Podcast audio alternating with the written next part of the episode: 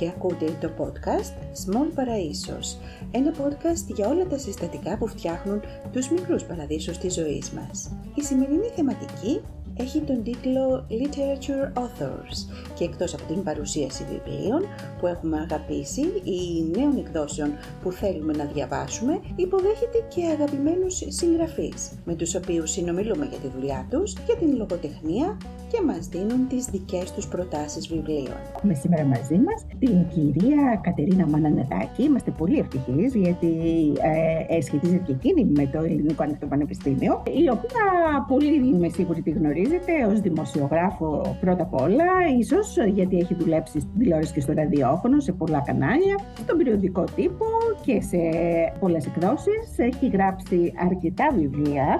Δεν έχει σημασία που εμείς παρουσιάζουμε σήμερα ένα παλαιότερο βιβλίο της, γιατί όπως γνωρίζετε η δική μας εκπομπή δεν έχει να κάνει μόνο με τις τελευταίες κυκλοφορίες, αλλά με τρεις θεματικές τις οποίες εμείς αγαπάμε και θέλουμε να παρουσιάζουμε βιβλία και να ασχολούμαστε με αυτά τα βιβλία πάνω σε αυτές τις θεματικές. Λοιπόν, οι εκδόσεις ψυχογιός, στις οποίες ανήκει η κυρία Μανανεδάκη, μας προσφέρουν φυσικά και αυτό το εξαιρετικό βιβλίο «Εγώ πότε θα γίνω ευτυχισμένη». μεγάλη κουβέντα, την έχουμε συζητήσει σε πολλαπλές εκπομπές μας, έτσι δεν είναι αγαπητές φίλες και φίλοι που μας παρακολουθείτε, ε, είναι ένα βιβλίο 320 σελίδων που όμως το χιούμορ δεν θα σας αφήσει να καταλάβετε τις σελίδες αυτές. Εντάξει, τώρα και σε αυτά τα 500 και 700 σελίδες βιβλία που βγαίνουν τώρα τελευταία, μια χαρά είναι αυτό.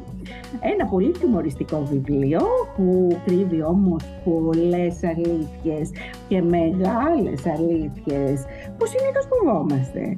Αλήθεια για τα πρέπει το κοινωνίας, αλλά και για τα δικά μας θέλω που δυστυχώς πολλές φορές, ιδιαίτερα εμείς οι γυναίκες, δεν ε,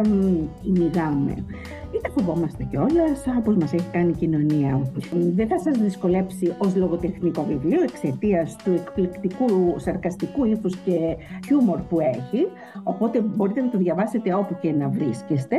Και μέσα λοιπόν από αυτή την ιστορία η συγγραφέας ασκεί κατά τη δική μου άποψη έντονο προβληματισμό για το τι είναι σημαντικό στην σύγχρονη ζωή, τα αισθήματά μας, για τους φόβους μας, τις αγωνίες μας, για το κυνήγι της ευτυχίας ε, και της επιτυχίας φυσικά, γιατί αυτό είναι το ζητούμενο, αλλά ίσως με λάθος τρόπο. Πολύ γρήγορη γραφή, πολύ ζωντανή διάλογη, είναι σαν να τις λέτε εσείς. Άπειρες φορές το σκέφτηκα και γι' αυτό φυσικά και το έχουμε στην εκπομπή μας. Με πολύ λοιπόν ε, μεγάλη χαρά, συνήθως εγώ διαβάζω το πιστόφυλλο του βιβλίου, αλλά αυτή τη φορά θα αφήσω να κάνει την εισαγωγή η συγγραφέας. Με πολύ χαρά λοιπόν υποδεχόμαστε σήμερα την ε, Κατερίνα, έτσι δεν είναι; Γεια σου Γεωργία, γεια και στους ακροατές μας. Είμαι πάρα πολύ χαρούμενη που είμαι εδώ και μιλάω μαζί σας σήμερα, γιατί πραγματικά όπως είπες και εσύ στην τόσο ωραία εισαγωγή που έκανες για μένα και το βιβλίο μου, νιώθω πάρα πολύ κοντά σας, γιατί και εγώ πέρασα το κατόφλι του ανοιχτού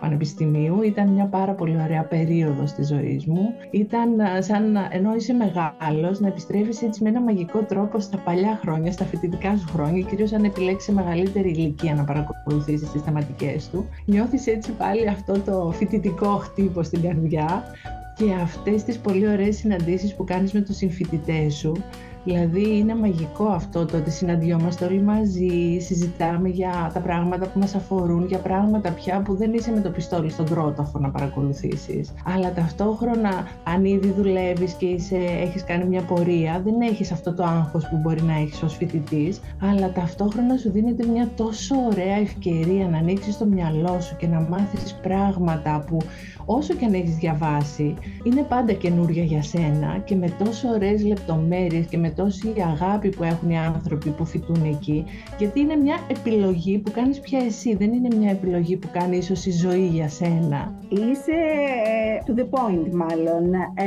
ακριβώς.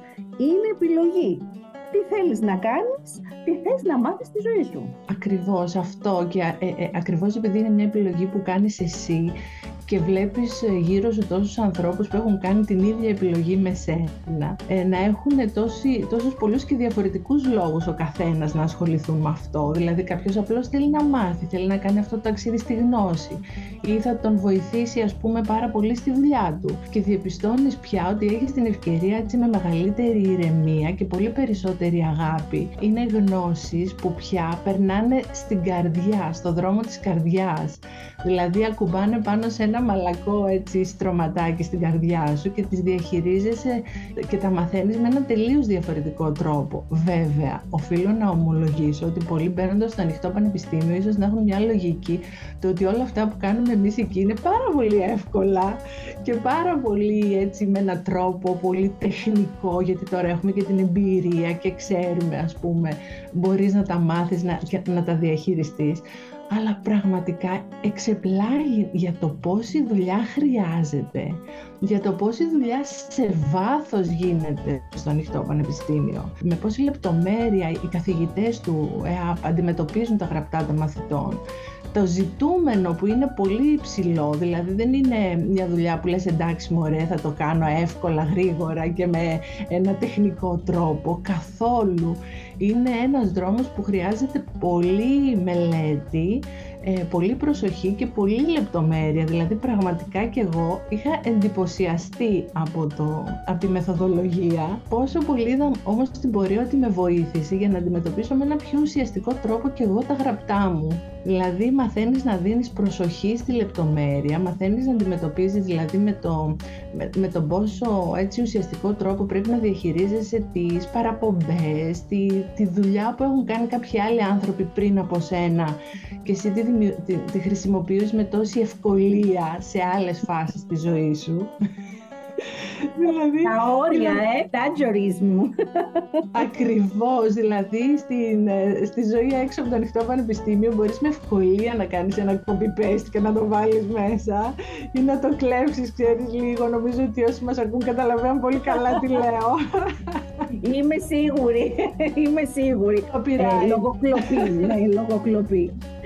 λοιπόν, ε, νομίζω ότι και ειδικά σε σένα ως ε, συγγραφέα, το δικό μας αντικείμενο τώρα, το προσωπικό του ευρωπαϊκού πολιτισμού, ήταν καταπληκτικό, έτσι δεν είναι; Ήταν πραγματικά καταπληκτικό, γιατί σου λέω κυρίως τα μαθήματα της λογοτεχνίας, αλλά και της ιστορίας γενικότερα, που δεν ήταν το δυνατό μου σημείο να το πω και αυτό, αλλά της λογοτεχνίας, αλλά και γενικότερα αυτή η βεντάλια που ανοίγει στο πρόγραμμα του Ευρωπαϊκού Πολιτισμού ήταν πραγματικά δρόμοι. Ένιωθες δηλαδή σαν να σου ανοίγονται πολλά μονοπάτια για να ακολουθήσεις κάποιους δρόμους και το λέω τώρα και για τους ανθρώπους που το παρακολουθούν το πρόγραμμα γιατί μπορεί να λειτουργήσει πραγματικά σαν μια βάση για να επιλέξεις μετά πράγματα χωρίς καμιά δυσκολία και με μία γνώση που σε βοηθάει, δηλαδή γίνεται αφετηρία και εφαλτήριο για να συνεχίσεις μετά να κάνεις πράγματα που μπορεί να μην ακουμπάν καν στον ευρωπαϊκό πολιτισμό. Δηλαδή να κάνεις αυτό το ταξίδι στη,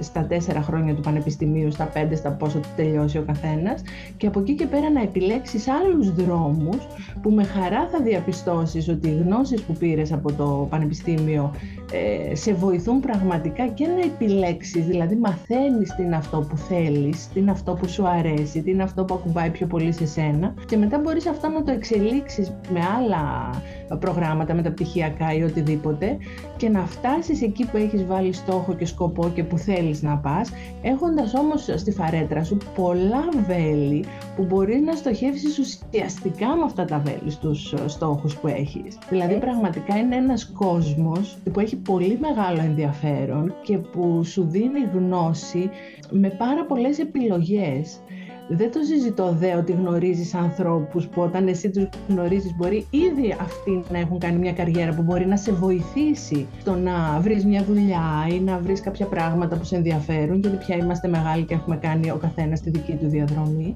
Δηλαδή μπορεί να συναντήσει σημαντικούς ανθρώπους που θα σε βοηθήσουν και επαγγελματικά αλλά μπορείς να συναντήσεις και ανθρώπους που έχουν τα ίδια ενδιαφέροντα με σένα, που έχουν τις ίδιες αγωνίες με σένα και μαζί να περπατήσετε. Δηλαδή μου έχει τύχει να συναντήσω συμμαθήτριά μου από το ΕΑΠ στην εφορία, να δουλεύει στην εφορία, Και παρόλο που είχαμε χαθεί στη διάρκεια των χρόνων, με το που συναντηθήκαμε και αναγνωριστήκαμε, αυτό μας ένωσε σαν να ήμασταν φοιτήτριες στα 18 ας πούμε και ξανασυναντηθήκαμε και με βοήθησε κιόλας πάρα πολύ. Τα πάντα βοηθάνε, αλλά ναι, είναι αυτό το, το κοινό σημείο που σε κάνει να αισθάνεσαι οικία. Έτσι δεν είναι; Ναι, βρίσκει δηλαδή και πρακτική εφαρμογή στη ζωή, δεν είναι; Νομίζω ότι λοιπόν εκτός από τα εξαιρετικά βιβλία που, που γράφεις, εκθιάσαμε και το Ελληνικό Ανοιχτό Πανεπιστήμιο έτσι μέσα από την ε, λογοτεχνία, με τη θεματική μας λογοτεχνία σήμερα, εξαιρετικά.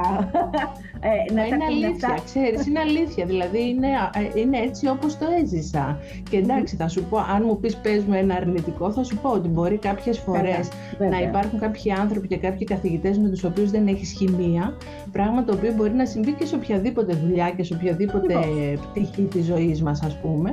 Αλλά ακόμη και αυτό είναι ένα μάθημα για το πώς διαχειρίζεσαι ή σε διαχειρίζονται ή πώς μπορείς να ξεπεράσεις ή να μην ξεπερασεις πράγματα και μαθαίνεις, δηλαδή είναι και μια πτυχή των σχέσεων των ανθρώπων που γίνεται μέσα σε αυτό το περιβάλλον και η μία μετά την άλλη εκπλήξεις που δημιουργούνται μαθαίνεις να τις διαχειρίζεσαι. Σωστά, σωστά. Λοιπόν, και μετά από αυτόν το, όπως είπα, ε, εκθιαστικό λόγο, αλλά ε, to the point, θέλω λοιπόν, Κατερίνα, όπως είπα και νωρίτερα, συνήθως διαβάζω εγώ το πιστάφυλλο του βιβλίου, έτσι και κάνουμε την εισαγωγή. Αλλά σήμερα θέλω να μας πεις εσύ, να ακούσουμε από σένα, το τι διαπραγματεύεται το συγκεκριμένο βιβλίο και να συνεχίσουμε μετά την κουβέντα μας. Κοίτα, το συγκεκριμένο βιβλίο και γενικότερα τα βιβλία μου, θα σου την ανοίξω λίγο τη βεντάλια, γενικότερα για τα, τα βιβλία μου, αλλά και ειδικότερα το συγκεκριμένο, να το πάω και έτσι, είναι η δική μου ανάγκη και η δική μου διάθεση να αφουγκραστώ την κοινωνία και κυριότερα να αφουγκραστώ εμάς τις γυναίκες γιατί εγώ με, πώς το λένε, ε, εντελώς συνειδητοποιημένα θέλω να γράφω για γυναίκες γιατί νιώθω ότι έχουμε τόσους πολλούς ρόλους στην κοινωνία και τόσα πολλά πράγματα περνάνε από τα χέρια μας και το κεφάλι μας που νιώθω ότι πρέπει κάποια στιγμή, είναι, όταν γράφω δηλαδή το βιβλίο, νιώθω σαν να είμαστε όλες μαζί στο δωμάτιο, μια τεράστια παρέα και θέλω αυτά που έχω ακούσει, αυτά που έχω αφουγκραστεί, αυτά που έχω σκεφτεί να τα μοιραστώ με τις φίλες μου.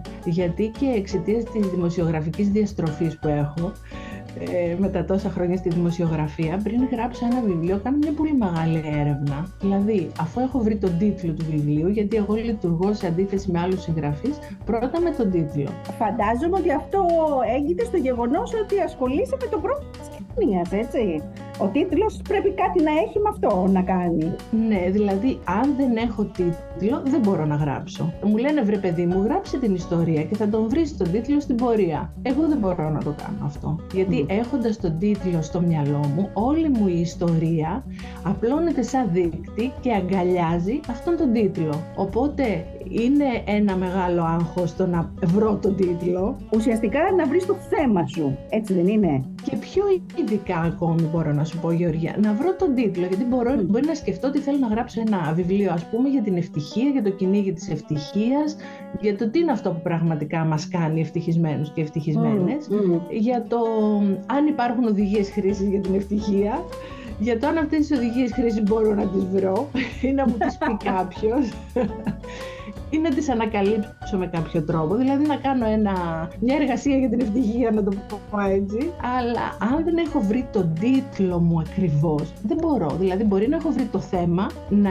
έχω βρει ε, και να έχω σχεδιάσει και την ανάπτυξη, αλλά θέλω να βρω τον τίτλο. Είμαι είναι σημαντικό αυτό για μένα. Και καλά κάνει, ε, είναι ο τρόπος με τον οποίο γράφεις. Ε, πάρα αυτά, σε αυτά λοιπόν τώρα που λες, εγώ σκέφτομαι ότι και εμένα ήταν ο τίτλος που με έκανε να κοιτάξω, γιατί όπως είπα, έχω συγκεκριμένες θεματικές που παρουσιάζω. Δεν παρουσιάζω όλη την γάμα της λογοτεχνίας ε, και θεωρώ ότι ο τίτλος σου, που είναι μια yeah φράση που ακούμε πάρα πολύ στην κοινωνία, που ακούγεται μέσα σε ένα σπίτι, που το διαπραγματεύεται ε, μια γυναίκα ίσως και ε, υποσυνείδητα, χωρίς να το αντιλαμβάνεται. Και ήταν και αυτό που ε, εμένα με έκανε να γυρίσω το πιστόφυλλο και να πω α, εδώ είμαστε. Είναι καθαρά το, μία από τις θεματικές μου, γιατί είναι ο προβληματισμός μας. Ναι. Είναι αυτό που, συνοδεύει, που συνοδεύεται συνήθως και με τη λέξη Θεέ μου. Θεέ μου, εγώ πάντα θα γίνω γιατί πια έχεις εξαντλήσει τα ανθρώπινα. Οπότε στρέφεις το βλέμμα στο Θεό και λες είναι η τελευταία μου ελπίδα Θεέ μου, εγώ πότε θα γίνω ευτυχισμένη. Δηλαδή, έχεις ψάξει, έχεις κάνει, ξέρεις, μια διαδρομή συνήθως που λες, που μου αρέσει συχνά να το λέω αυτό. Λέω, ρε, βρε παιδί μου, σου, λένε, σου λέει η κοινωνία, οι γονείς σου, οι φίλοι σου, ξέρω εγώ, ότι υπάρχουν κάποια στάνταρ στη ζωή που θα σε κάνουν ευτυχισμένη. Σου λέει, κάνε καλές σπουδές. Λες, εσύ τι έκανα. Σου λένε, ε, ξέρω εγώ, να ζήσει ένα μεγάλο έρωτα. Λες, τον έζησα. Σου λέει, ξέρω εγώ, μετά ότι είναι στανταράκι το να παντρευτείς. Λέω εγώ ένα μεγάλο ποσοστό της και παντρεύτηκα. Μετά σου λένε ναι, αλλά πρέπει για να γίνεις ευτυχισμένη να κάνεις τουλάχιστον ένα παιδί. Λες, άντε, έκανα και ένα παιδί. Λες, σου λένε πάρε ένα ζώο συντροφιάς. Το πήρα και το...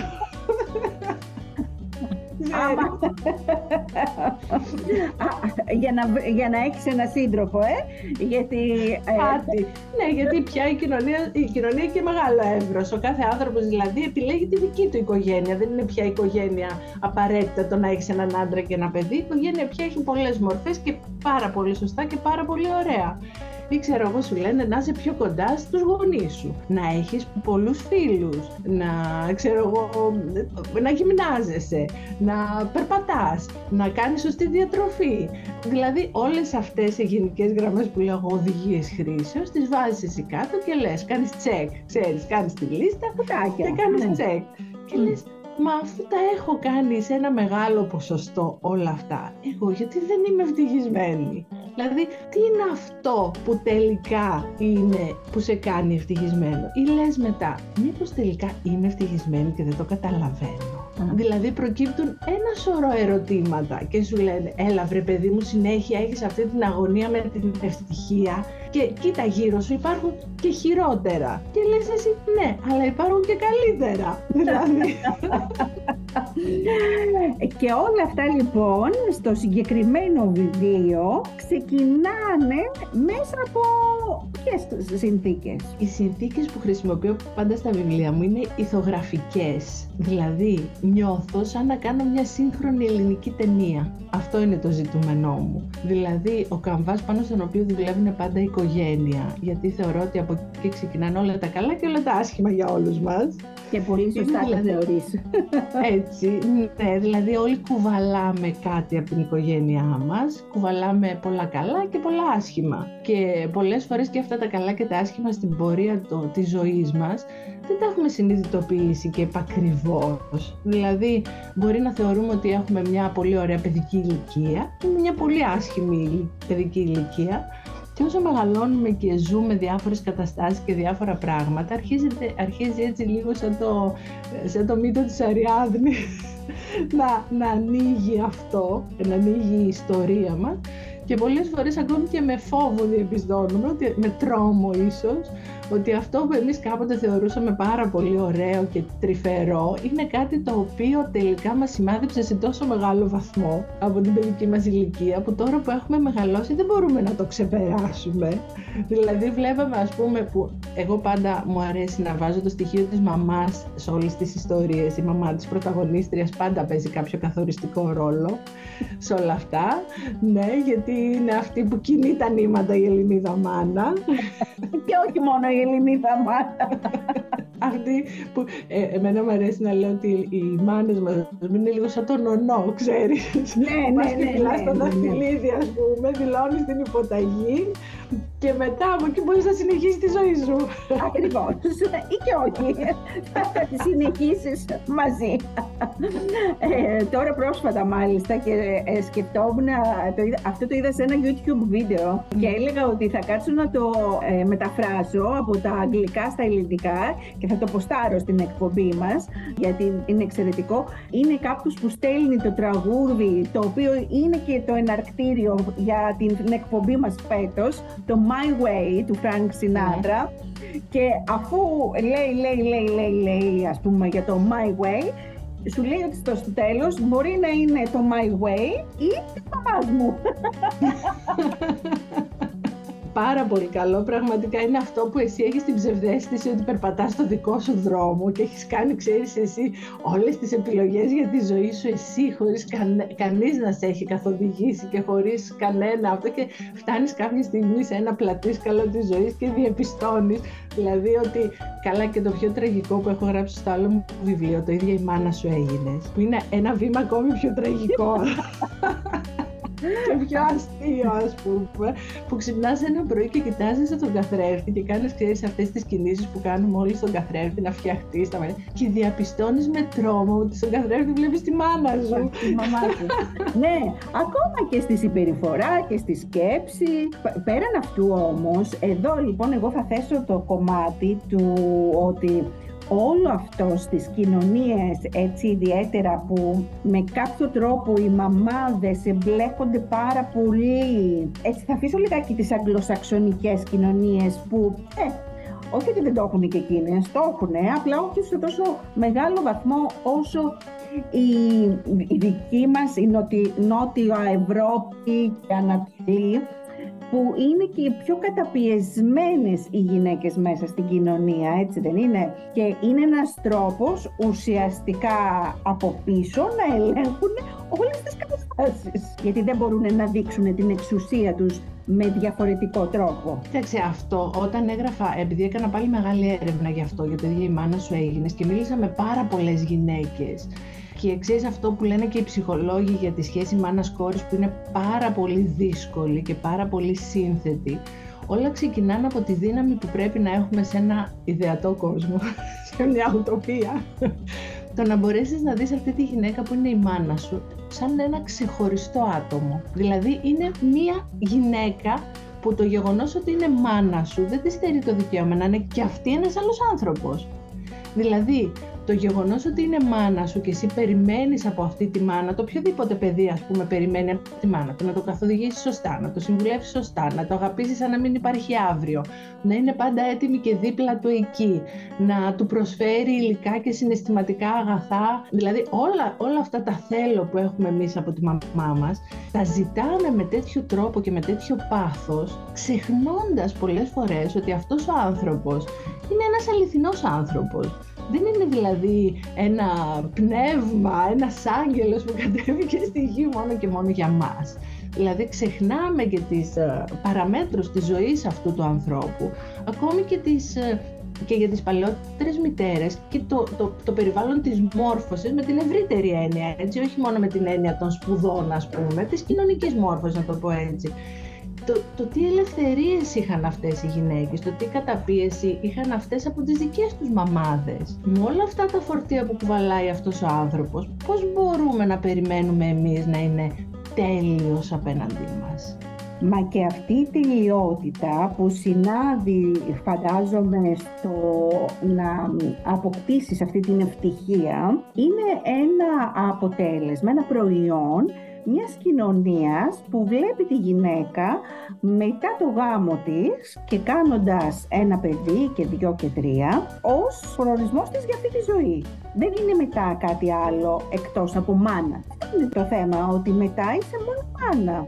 Κανένας δεν σε, δεν σε βλέπει ως έναν άνθρωπο που έχει στα δικά σου θέλω, τις δικές σου επιθυμίες, τα σου όνειρα, ότι τα όνειρα συνεχίζονται, δεν είναι μόνο για τα παιδιά σου. Άρα μπαίνεις μέσα σε αυτό το ρόλο και κλωβίζεσαι. Και μεγαλώνεις και λοιπόν το παιδί σου μετά, και συνήθως το κορίτσι, η οποία σε μαθαίνει, μαθαίνει τις γυναίκες ότι για να γίνουν ευτυχισμένες θα τι κάνει ένας γάμος. Ένας άντρα που θα τους προσφέρει την ευτυχία, έτσι, όπως αναρωτιέται ο ήρωας του δικού σου ε, μυθιστορήματος όταν ε, της λέει την ερώτηση που εγώ τη διάβασα, γέλασα γιατί την έχω ακούσει από πολλούς να, να το λένε σε σχέσεις, ξέρεις, που έχουν χωρίσει. Έγινε ευτυχισμένη χωρίς εμένα. Κοίτα, το κακό ξεκινάει από τα παραμύθια που σου λένε και έζησαν αυτοί καλά και εμείς καλύτερα. Δηλαδή, εγώ θα τα καταργούσα τα παραμύθια, γιατί σε αφήνουν εκεί και λες εντάξει, ήρθε ο πρίγκιπας, με πήρε μετάλογο, ζήσαμε αυτό το... Και μετά θα ζήσουμε τέλεια. Το διαβάζεις και στο παιδί το έχεις διαβάσει και εσύ και λες εντάξει βρε παιδί μου το ζητούμενο είναι αυτό. Δηλαδή από εκεί και πέρα δεν έχει ζωή. Η ζωή σταματάει εκεί. Μετά είναι ένα ατέλειωτο ροζ ποτάμι ευτυχίας, πανευτυχίας που κυλά και εσύ κολυμπάς μέσα σε αυτό. Και είναι Νομίζω ξέρεις ότι οι γυναίκες όσο έχουμε κάνει έτσι και μια διαδρομή πάντα υπάρχουν στη ζωή μας κάποιοι άντρες. Και πιάνομαι από την ερώτηση που μου έκανες με αφορμή τη συνάντηση της ηρωίδας με το μεγάλο της έρωτα γιατί η ζωή ξέρεις παίζει τα χειρότερα παιχνίδια έτσι δηλαδή Εμένα μου λες. όλοι δηλαδή κάποια στιγμή, όλοι όλες έχουμε βρεθεί πρωταγωνιστές και πρωταγωνίστριες σε ένα τέτοιο παιχνίδι της ζωής που το βάζεις καμιά φορά μετά στο βιβλίο και σου λένε έλα ρε παιδί μου που το σκέφτηκες, δεν συμβαίνουν αυτά, ξέρεις πώς το φαντάστηκες. Και συναντάς ας πούμε, ξέρεις, έχει ζήσει ένα μεγάλο έρωτα με κάποιον άνθρωπο, αυτό που έχει και μια τάκα σε μια ελληνική ταινία που λέει είσαι παντρεμένος, ναι, ερωτεύτηκες, ναι, παντρεύτηκες τον έρωτά σου. Όχι βρε αδελφέ, ε, κλασικά. κλασικά. Αυτά είναι τα κλασικά εικονογραφημένα. Ξέρεις, οι μεγάλοι έρωτες δεν φοράνε νηφικά και τέτοια, όλες, όλη, όλη αυτή η φιλολογία και παραφιλολογία γύρω από το μεγάλο έρωτα, ας πούμε. Οπότε λες, μήπως, δηλαδή και ε, μια από τις ερωτήσεις και τις αναρωτήσεις που είχε και η ηρωίδα στο βιβλίο αυτό. Μήπως βρε παιδί μου πήρα τη ζωή μου λάθος και μήπως να αλλάξω ζωή και τελικά πόσο εύκολο είναι να αλλάξει ζωή όταν έχεις φτάσει σε ένα σημείο και έχεις κάνει κάποιες επιλογές. Δηλαδή, σε μια ταινία θα μπορούσες να πεις Γεια σας, θα σας παρατάω όλους, ανοίγω την πόρτα και φεύγω. Αλλά δυστυχώς αυτά γίνονται μόνο στις ταινίες. Και έχουμε γαλουχηθεί, ξέρεις, και με αυτές τις ταινίες τύπου που πάλι είναι αντικρουόμενα όλα. Δηλαδή, έχεις από τη μια τη μελωδία της ευτυχίας που τρέχει άλλη περιχαρούμενη στο βουνό στην κατηφόρα. και λες, μπορώ να το πετύχω κι εγώ. Βουνά έχουμε, κατηφόρες έχουμε. Θα ρίξω πάνω μου κάτι απλό και αυτή είναι η ευτυχία. Έχεις, ναι, θα βλέπει τον κατήφορο. Ε, αυτό που... Ε, Δεν έχει τέλος ο κατήφορος απλώς. Ναι, ε, ναι. Ακριβώς, αλλά αμα, εμένα αυτό που με, έτσι, μου άρεσε πολύ στο βιβλίο και γενικότερα τα βιβλία που διαβάζω που σχετίζονται με αυτό το κομμάτι και δεν είναι έτσι ε, βιβλία αυτοβοήθειας αλλά που λένε πολύ. Εγώ θεωρώ ότι είναι βιβλία κατανόησης της φύσης μας που δυστυχώς πολλές, τις περισσότερες μάλλον φορές ε, μέχρι έτσι τα πρόσφατα χρόνια δεν το κάνανε οι γυναίκες εξαιτίας αυτών των πρέπει της κοινωνίας και των ζώων που αρχίσανε να ζουν όπως και η ηρωίδα του βιβλίου αυτού που ενώ έφτιαξε τόσα πράγματα στη ζωή της, δεν τα εκτιμούσε και δεν τα εκτιμάμε πολλές φορές με τον ε, τρόπο που ίσως θα έπρεπε, που, που μάλλον είναι πιο ρεαλιστικός. Αλλά σκεφτόμαστε αυτή την πληγή, γιατί εδώ υπάρχει και το, το τραύμα, έτσι, και αυτό που μας πληγώνει, που ε, συνεχίζουμε να το σκεφτόμαστε και λέμε ότι κανονικά, σύμφωνα με, τα, με αυτά που μας έχει πει η οικογένειά μας, η κοινωνία μας, έπρεπε να, αφού δεν, δεν τον παντρεύτηκα, αυτόν που αγαπούσα τόσο πολύ, άρα σημαίνει ότι τελικά δεν κατάφερα να γίνω ευτυχισμένη.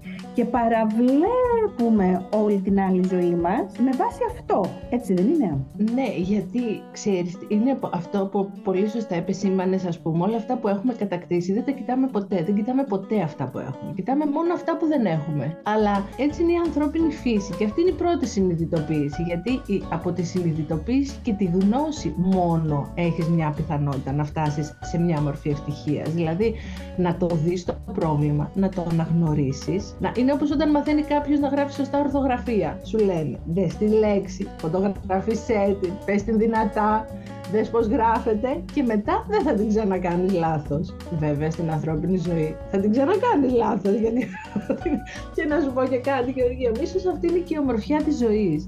Δηλαδή αν τα είχαμε όλα σε κουτάκια και ήταν όλα ωραία τακτοποιημένα και όλα τα είχαμε κάνει σωστά, μπορεί η ζωή να ήταν και πληκτική. Δηλαδή να μην είχε και ενδιαφέρον. Και αν κάποιος είχε παντρευτεί το μεγάλο του, κάποια κάποιος είχε παντρευτεί το μεγάλο του έρωτα και ζούσε μαζί του και τον έβλεπε μετά σε συνθήκες καθημερινότητας, έτσι με όλα, τις δυσκολίες οικονομικές, τις δυσκολίες με τα παιδιά. Δηλαδή δεν ξέρω και πόσο και αυτός ο μεγάλος έρωτας και ο Κακομήρη μπορεί να αντέξει και να παραμείνει μεγάλος έρωτας, γιατί και ένα από τα στοιχεία, τα σημαντικά του μεγάλου έρωτα είναι και ο θαυμασμός. Και θαυμάζουμε πολύ εύκολα κάποιον που δεν τον βλέπουμε κάθε μέρα για να τον απομυθοποιήσουμε. Και αυτός ο θαυμασμός παραμένει πάντα. Ε, πέραν από αυτού, έτσι στα ζητήματα με τα οποία ασχολούμαστε στο κομμάτι της ε, ε, γυναικείας ενδυνάμωσης, παραδείγματος χάρη, που έτσι τον τελευταίο καιρό ε, γίνονται πολλές προσπάθειες που δεν είχαν την ευκαιρία να γίνουν ίσως προηγούμενα χρόνια. Θεωρώ ότι το κομμάτι αυτό που πιάνεις και είναι βασικό είναι το γεγονός ότι όλα αυτά που επρόκειται και ο μεγάλος έρωτας να, να γίνει, αν θα υπάρξει και όλα αυτά δεν βασίζονται στην ε, γυναικεία της φύση.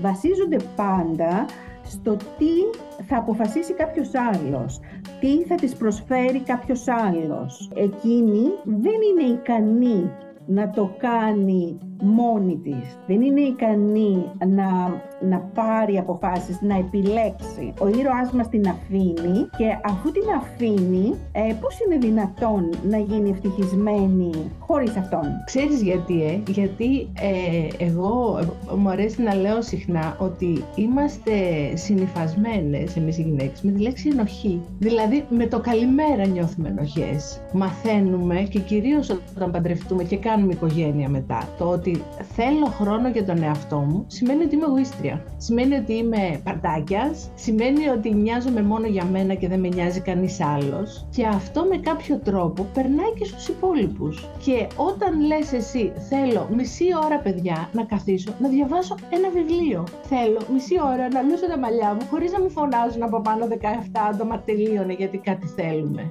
Μαθαίνουμε δηλαδή να έχουμε ενοχές και να νιώθουμε άσχημα κάθε φορά που θέλουμε κάτι. Και έχω συνειδητοποιήσει ότι το πιο δύσκολο πράγμα στον κόσμο είναι να αγαπήσεις τον εαυτό σου. Αν με ρωτήσει ακόμα και εγώ που έγραψα αυτό το βιβλίο και που προσπάθησα πάρα πολύ να βρω, ξέρεις, πολλά στοιχεία που ανήκουν σε πολλές γυναίκες, ώστε κάθε γυναίκα που θα το διαβάσει να ταυτιστεί με ένα κομμάτι της ηρωίδας, γιατί αυτό είναι και το ζητούμενό μου, δηλαδή διαβάζοντάς το να πεις, έλα βρε δεν είμαι μόνη, κι άλλες είναι στο ίδιο σημείο με μένα ε, και άλλες έχουν τις ίδιες αγωνίες με μένα και άλλες τα έχουν περάσει αυτά. Δηλαδή δεν είναι ότι εγώ έχω κάνει κάτι λάθος, άρα τώρα πληρώνω το λάθος μου και δες ας πούμε και οι άλλοι είναι μια χαρά και εγώ είμαι χάλια.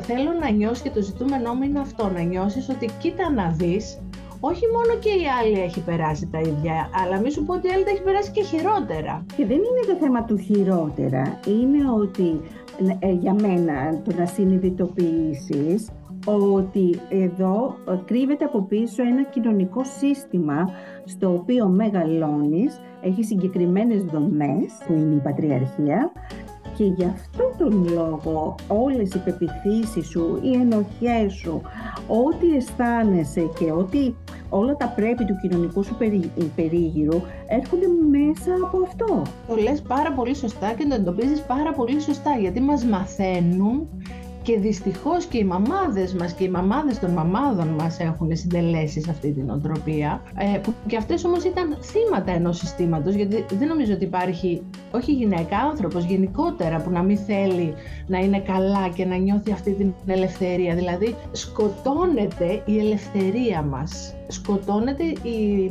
δυνατότητα και η επιθυμία της επιλογής δηλαδή φτάνει στο σημείο να θέλεις να πεις θέλω να πάω μια βόλτα ή θέλω να πάω γυμναστήριο και αυτό να σε κάνει να νιώθεις άσχημα.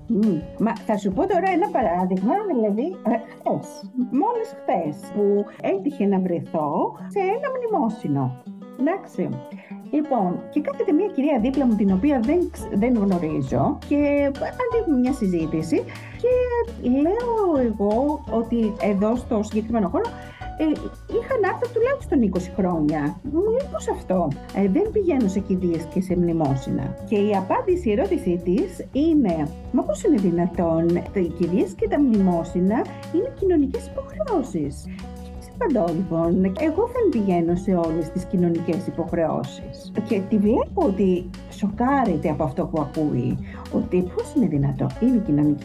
Πρέπει να το κάνεις. Όχι απαραίτητα. Δεν πρέπει να το κάνω. Δεν το θέλω, δεν το κάνω. Βλέπεις δηλαδή το άτομο που είναι εγκλωβισμένο μέσα σε αυτό το σύστημα, που δεν έχει σκεφτεί ποτέ ότι αφού δεν το θέλει μπορεί και να μην το κάνει. Και δεν βάζει αν θα την θεωρήσουν ότι δεν είναι σωστή, δεν είναι εντάξει, δεν, δεν, δεν. Και βίζεται πόσο εγκλωβισμένες φυσικά ήταν και οι γυναίκες των παλαιότερων μαμάδες μας, γιαγιάδες μας και όλα αυτά. Μα φυσικά γιατί είναι αυτό η ενοχή. Νιώθεις άσχημα.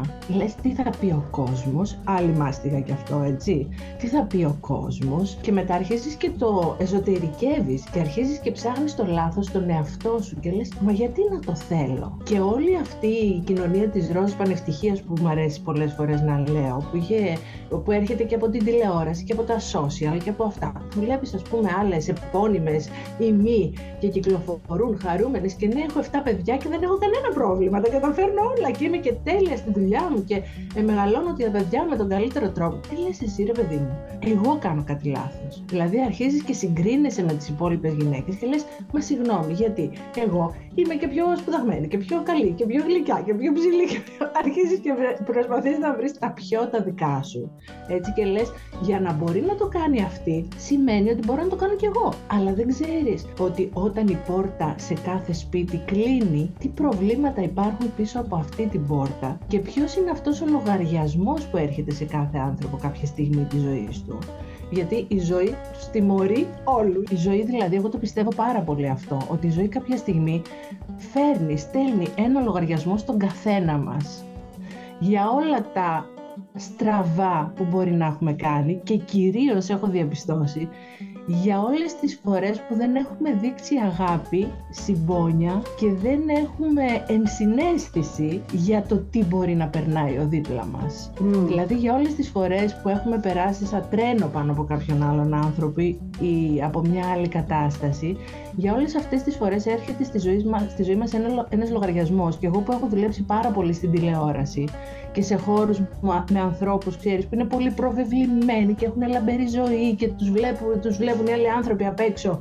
Και εγώ είμαι στο παρασκήνιο και ξέρω τη στιγμή που οι άλλοι άνθρωποι βλέπουν στην τηλεόραση αυτό το μεγάλο φως και αυτό το καταπληκτικό και αυτό που συμβαίνει. Και εγώ είμαι στο παρασκήνιο και βλέπω και κυρίως ξέρω και ξέρω πολύ καλά και τι λογαριασμό έχει πληρώσει ο κάθε άνθρωπος από αυτούς για να μπορέσει να φτάσει σε αυτό το σημείο. Δηλαδή, πόσο έχει στερήσει την οικογένειά του από την παρουσία του, πόσο έχει, πόσο έχει δουλέψει έξω από τα όρια τα ανθρώπινα. Δηλαδή, αυτό που λένε ότι αν η δουλειά ήταν καλή, δεν θα σε πλήρωνα να την κάνεις. δηλαδή, ή το παν μέτρον άριστο, ας πούμε, που λέγανε οι αρχαίοι. Δηλαδή, ό,τι περνάει από το μέτρο και φτάνει να είναι τόσο μεγάλο και λαμπερό, είναι σε μεγάλο βαθμό ψεύτικο. Και αυτό το ξεχνάμε. Και μετά αρχίζεις στα social και μας βγαίνει και η κακία και να πεθάνεις και να φτώσεις και να κάνεις. Δηλαδή, ένα μίσος και ένας Έλληνας παραγμός που στην πραγματικότητα δεν πατάει πουθενά. Το λέω, ξέρεις, με ρωτάνε, βγαίνουν και μου λένε αυτή πώς είναι, αυτή πώς είναι, αυτή πώς είναι. Παιδιά, λέω, μην βλέπετε, μην συγκρίνεστε, μην ταυτίζεστε, μην ζηλεύετε, γιατί υπάρχει, υπάρχουν τόσα μυστικά και ψέματα σε έναν άλλο κόσμο και σε όλες τις δουλειές, έτσι, όχι μόνο στο λαμπερό κόσμο της φυσικά. Σε όλες τις δουλειές. Υπάρχει δηλαδή που, που κανείς, ας πούμε, στα social δεν θα βγάλει τον εαυτό του μετά από μια μεγάλη απογοήτευση που είναι έτοιμος να τρελαθεί. Όλοι θα βγάλουν τον εαυτό τους σε ένα ωραίο ταξίδι, σε ένα ωραίο τραπέζι, μόνο στις ευχάριστες στιγμές. Και αυτό είναι αγκάθι για την αναζήτηση της ευτυχίας μας. Ακριβώς. Μα και αυτό είναι το κομμάτι, όπως ε, λέω συνεχώς, που ε, είναι το πιο σημαντικό στο βιβλίο αυτό, αλλά και σε κάθε βιβλίο που διαβάζουμε. Με όλοι λοιπόν και οι λαμπεροί και οι μη λαμπεροί άνθρωποι εμπλέκονται ε, σε μία ρουτίνα, σε ένα σύστημα, κυνηγώντας την ευτυχία με, δεν θέλω να πω λάθος τρόπο, ε, γιατί όλο αυτό προέρχεται από την άγνοιά μας ίσως του συστήματος αυτού που μας περιβάλλει.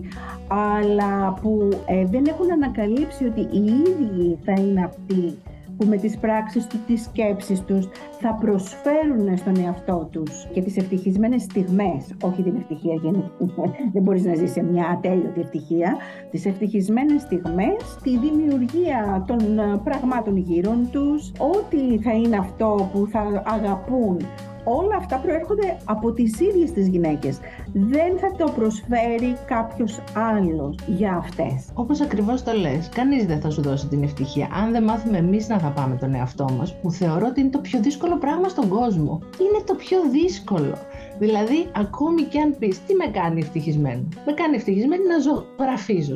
Και δεν ζωγραφίζεις και λες τον εαυτό σου τον ίδιο. Μα γιατί, αφού κάνεις τη λίστα, σου λέω εγώ πως κάνει αυτό που λένε και οι ειδικοί και τα βιβλία αυτοβοήθειας και τα λοιπά και όλα αυτά, κάνε μία λίστα με τα πράγματα που σε κάνουν ευτυχισμένο και έρχεσαι ένα-ένα, ας πούμε, όλα αυτά που σε κάνουν ευτυχισμένο τα υλοποιείς και βάζεις πρώτο στη λίστα. Με, με κάνει πραγματικά ευτυχισμένο να ζωγραφίζω και διαπιστώνεις ότι δεν ζωγραφίζεις. Δηλαδή δεν βρίσκεις μέσα στη μέρα σου μισή ώρα, έτσι, δεν σου μιλάω εγώ να αφοσιωθείς στα τελεία σου πέντε ώρες, ας πούμε, μισή ώρα για να κάνεις αυτό που σε ευχαριστεί. Δεν τη βρίσκεις γυρίζεις από το πρωί σαν σβούρα, κάνεις 1500 άλλα πράγματα που θεωρείς πιο σημαντικά και πιο πρωταρχικά. Και αυτό το ένα μικρό που σε κάνει ένα ευτυχισμένο δεν το κάνεις. Και έρχεται μετά και συσσωρεύεται το ένα πάνω στο άλλο σαν τζέγκα που λέω πολλές φορές. Και είναι τόσο εύκολο μετά να συμβεί πραγματικά κάτι δύσκολο, ένα θέμα υγείας ας πούμε και τραβά, η ζωή σου τραβάει το τουβλάκι και ο πύργος καταραίει γιατί δεν έχεις σταματήσει πουθενά.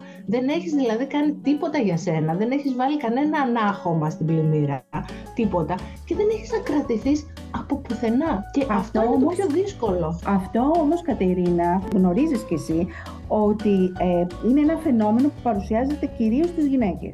Γιατί οι άντρες μεγαλώνοντας σε αυτήν την κοινωνία έχουν μάθει να κάνουν τον εαυτό τους ευτυχισμένο.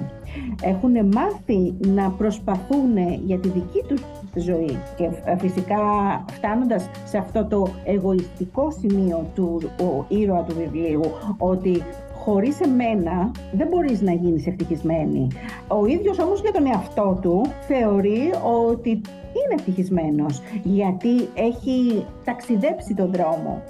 Είναι αυτό το βιβλίο που εγώ το έχω αναφέρει πάρα πολλές φορές ε, σε αυτή την εκπομπή μας, στις εκπομπές μάλλον που κάνουμε ε, στη θεματική της λογοτεχνίας. Δεν ξέρω αν το έχεις διαβάσει. «Ο δρόμος ο λιγότερο ταξιδεμένος» ναι, ναι.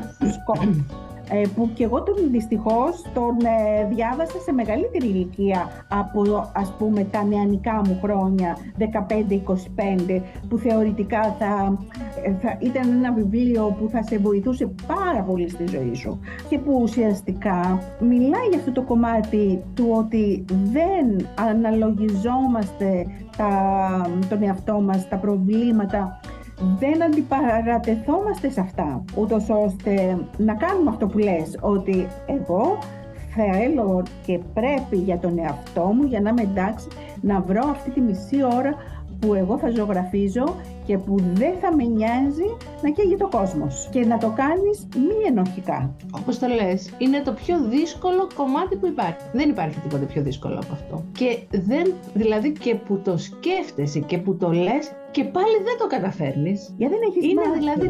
Δεν ναι. έχεις μάθει. Και αυτό βγαίνει από το, και από το δικό σου βιβλίο φυσικά.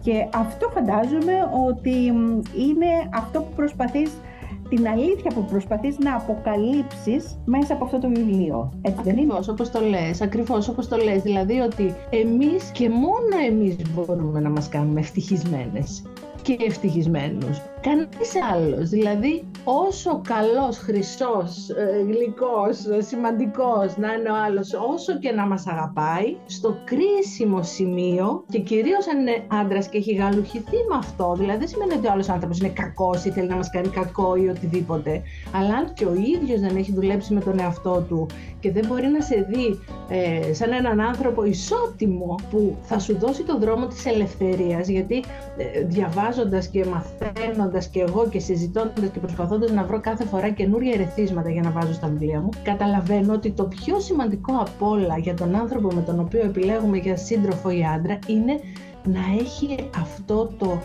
χάρισμα να σου πει ναι, ζούμε μαζί, είμαστε παντρεμένοι, έχουμε οικογένεια, αλλά εσύ σαν άνθρωπος είσαι ελεύθερος, ελεύθερη να επιλέξεις κάθε στιγμή τι είναι αυτό που σε κάνει ευτυχισμένη; Δηλαδή, το να θέλεις να πας εσύ στις 8 το βράδυ να γυμναστήριο που έχω ακούσει από πολλές γυναίκες που είναι δηλαδή μάστιγα έτσι. δηλαδή θέλει άλλη να πάει γυμναστήριο και της λέει πού θα πας και θα μας αφήσεις τώρα που είναι η ώρα που θέλουμε να φάμε, που θέλουμε να μαζέψουμε, που θέλει αυτό, που θέλει εκείνο.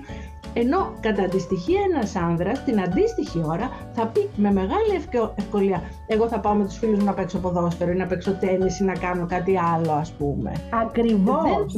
ναι, σου στερεί ε, το δικαίωμα του να αποφασίζεις για τον εαυτό σου και αυτό να μην έχει συνέπειες. Γιατί εντάξει δεν σου λέω εγώ ότι αποφάσισες άμα πια να κάνεις και κάτι που θα καθορίσει και τη, την τύχη του κόσμου. Θέλεις να κάνεις κάτι για τον εαυτό σου, αλλά δυστυχώς ένα κομμάτι ανδρών και κυρίως αυτών των ανδρών που βλέπουμε αυτά τα χρόνια να, να, να, να θεωρούν ότι μπορούν να κάνουν ό,τι θέλουν πάνω σε μια γυναίκα και να υπάρχουν τόσο, τόσες γυναικοκτονίες και τόσο έντονη κακοποιητική συμπεριφορά πια που θεωρούν ότι αυτοί βάζουν τους όρους και τους κανόνες το πώς θα ζήσει η γυναίκα τους γιατί δεν είναι μόνο ότι σου απαγορεύω να κάνεις κάτι ή ακόμη και δεν σου το απαγορεύω σε χειρίζομαι με τέτοιο τρόπο είναι ακόμη πιο δύσκολο γιατί μέχρι να καταλάβεις εσύ τι έγινε, γιατί σε ένα απαγορεύω, μπορεί και να αντιδράσεις, να χτυπήσεις ας πούμε το χέρι στο τραπέζι και να πεις και ποιος είσαι εσύ που θα μου το απαγορεύσεις αλλά με έναν τρόπο χειριστικό και υπόγειο που λειτουργεί σε ένα δεύτερο επίπεδο μέχρι να καταλάβεις τι σου έχει συμβεί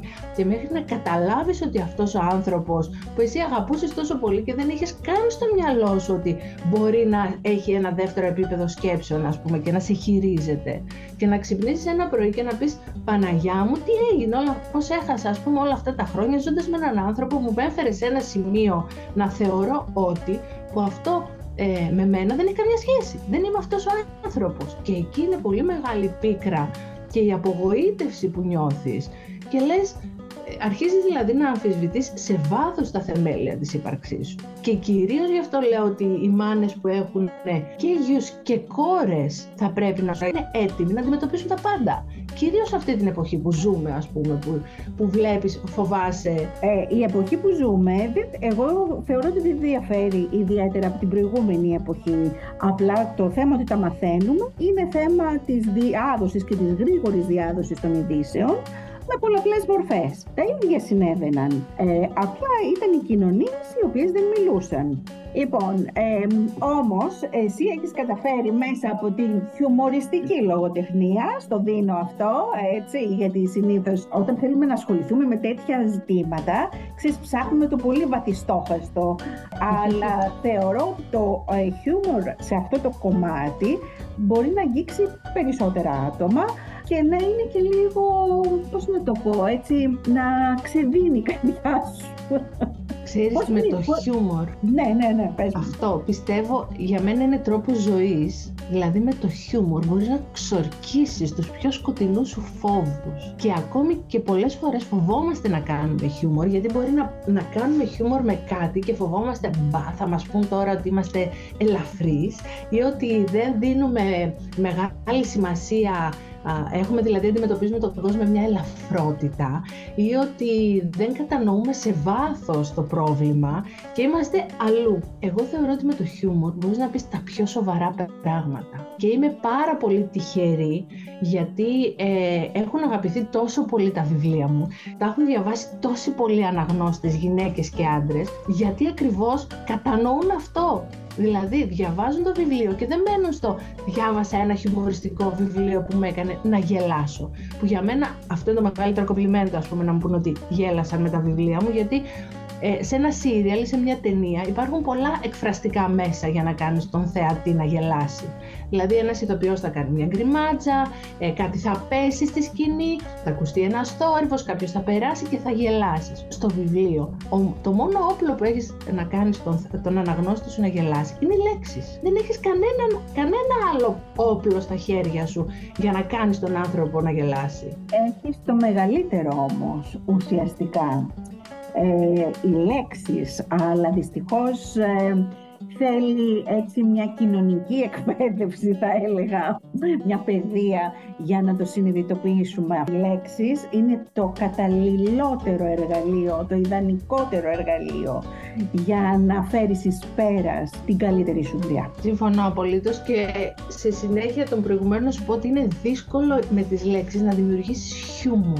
Ναι. Δηλαδή είναι πιο εύκολο να γράψεις κάτι και να δημιουργήσεις ένα συναισθηματικό υπόβαθρο δράματος, αν και το χιούμορ και το δράμα είναι οι άλλες όψεις του ίδιου νομίσματος και τη λέω καμιά φορά αυτή η δραματική ιστορία που διαβάζεις και έχεις συγκλονιστεί, αν τη γυρίσεις από την άλλη πλευρά θα ήταν μια καταπληκτική κομμωδία ας πούμε ή το, το αντίθετο, μια κομμωδία που μπορεί τόσο εύκολα να γίνει δράμα.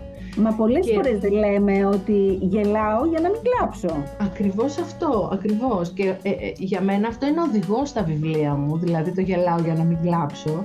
Γιατί έτσι έχεις μια αισιοδοξία και δημιουργείται μέσα σου ένα, ε, μια δύναμη για να μπορέσεις να αντιμετωπίσεις και αυτό που σου έχει συμβεί και αυτό που θα σου συμβεί, γιατί σε όλους μας συμβαίνουν κάθε μέρα πράγματα που χρειάζεται να τα αντιμετωπίσουμε.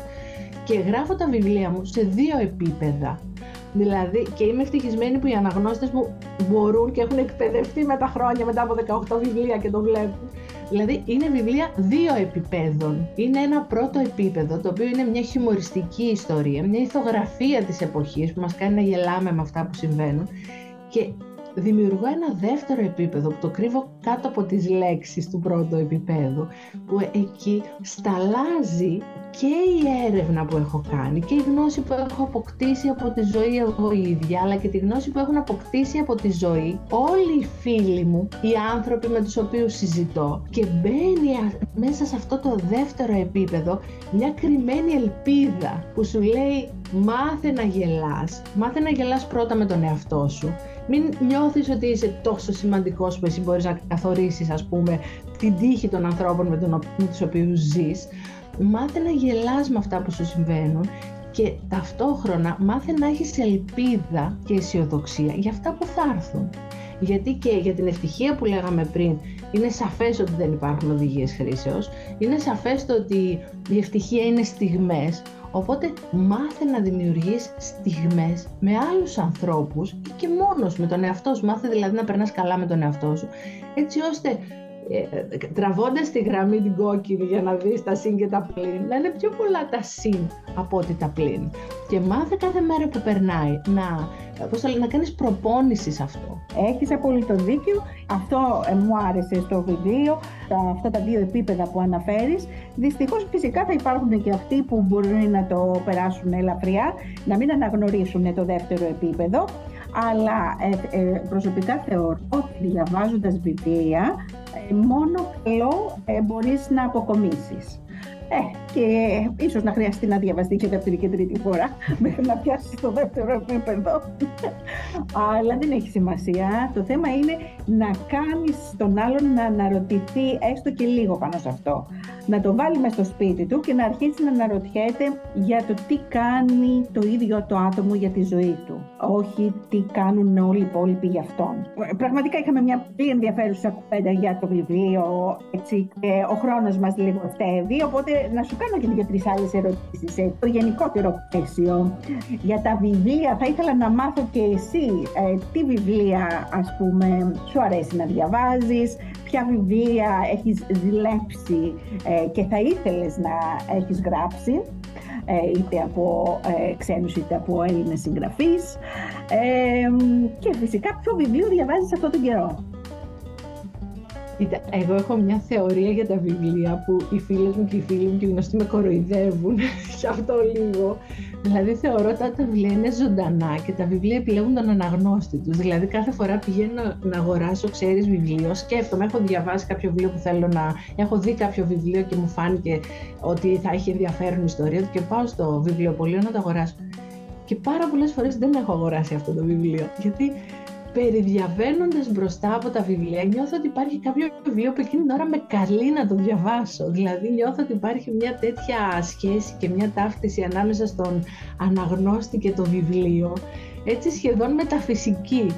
Και ε, ε πολλές φορές πάω και λέω: Δεν έχω βρει τίποτα ιδιάστημα. Μα μου λέει: Συγγνώμη, έχουμε χιλιάδες βιβλία. Δεν έχετε βρει τίποτα που να σας αρέσει.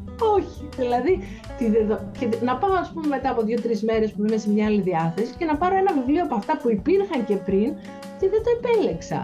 Δηλαδή νιώθω ότι με καλεί το βιβλίο για να το διαβάσω. Είναι μια άρα, σχέση... Άρα λοιπόν δεν φτιάχνεις λίστες, δηλαδή δεν έχεις το bucket list ότι ε, το επόμενο διάστημα θα θέλω να διαβάσω αυτά τα βιβλία. Κοίτα, γενικώ εμένα με τρομάζει πάρα πολύ η λέξη λίστα από μόνη της. Είμαι ο άνθρωπο που φοβάται τις λίστες.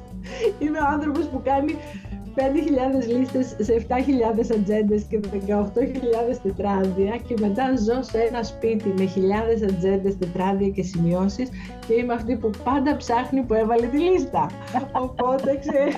Ψάχνοντας λοιπόν τώρα, γιατί κάτι μας λέει πάντα, ε, ξέρεις, αυτό που διαβάζουμε, ε, εγώ τουλάχιστον έτσι θεωρώ. Θα πάω σε μια άλλη ερώτηση, προσπαθώντας να εκμέψω. Για πες, για πες. Λοιπόν, ε, ποιο ήταν το μυθιστόρημα, το πρώτο μυθιστόρημα που διάβασες, το πρώτο βιβλίο και σε συνεπήρε. Και... Το βιβλίο που διάβασα ήταν οι μικρές κυρίες και το έχω ακόμη σαν ένα σημείο αναφοράς. Μου το είχε χαρίσει η νονά μου και ήταν ένα βιβλίο που με συντρόφευσε πολύ. Ήταν ένας κόσμος μαγικός που άνοιξε για μένα και το θυμάμαι πάντα με πολύ αγάπη. Όπως και το επόμενο που μου χάρισε, την ιστορία χωρίς όνομα, το παραμύθι χωρίς όνομα μετά, που ήταν επίσης. Δηλαδή, και αν μου πεις ποιο βιβλίο θα ήθελες να γράψεις, θα το Harry Potter.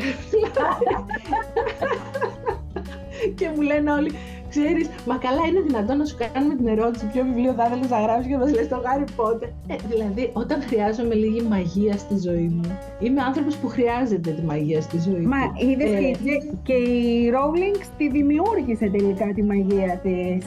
Και μέσα από ε, πόσες δυσκολίες, έτσι. Δηλαδή έχει και αυτό το συμβολισμό του. Τόσοι εκδότες το πετάξαν στο καλάθι των αχρήστων και εκείνη πήρε την εκδίκησή της με τον καλύτερο τρόπο, ας πούμε. Δηλαδή, εντάξει, δεν με θέλετε. Ε, είναι και ένα εξαιρετικό παράδειγμα, αν το σκεφτείς από αυτή την πλευρά, ότι ουσιαστικά ε, την επιτυχία της, την όποια επιτυχία και ό,τι κατάφερε στη ζωή της, το οφείλει τελικά στον εαυτό της. Αυτή το δημιούργησε ψάχνοντας νέα αυτή την μαγεία, αυτή την συντροφικότητα, τις δύσκολες στιγμές που ένιωθε στο να βγει σε έναν άλλον κόσμο και μετέατρεψε αυτόν τον κόσμο της, όχι απλά σε πλούτο, αλλά σε ένα μνημειώδες έργο ε, που την, θα την κουβαλάει. Κατερίνα, σε ευχαριστώ πάρα πολύ. Να ευχαριστήσουμε την κυρία Μανανεδάκη που ήταν σήμερα στην εκπομπή των μικρών μας παραδείσων που ελπίζω να σας κράτησε εξαιρετική συντροφιά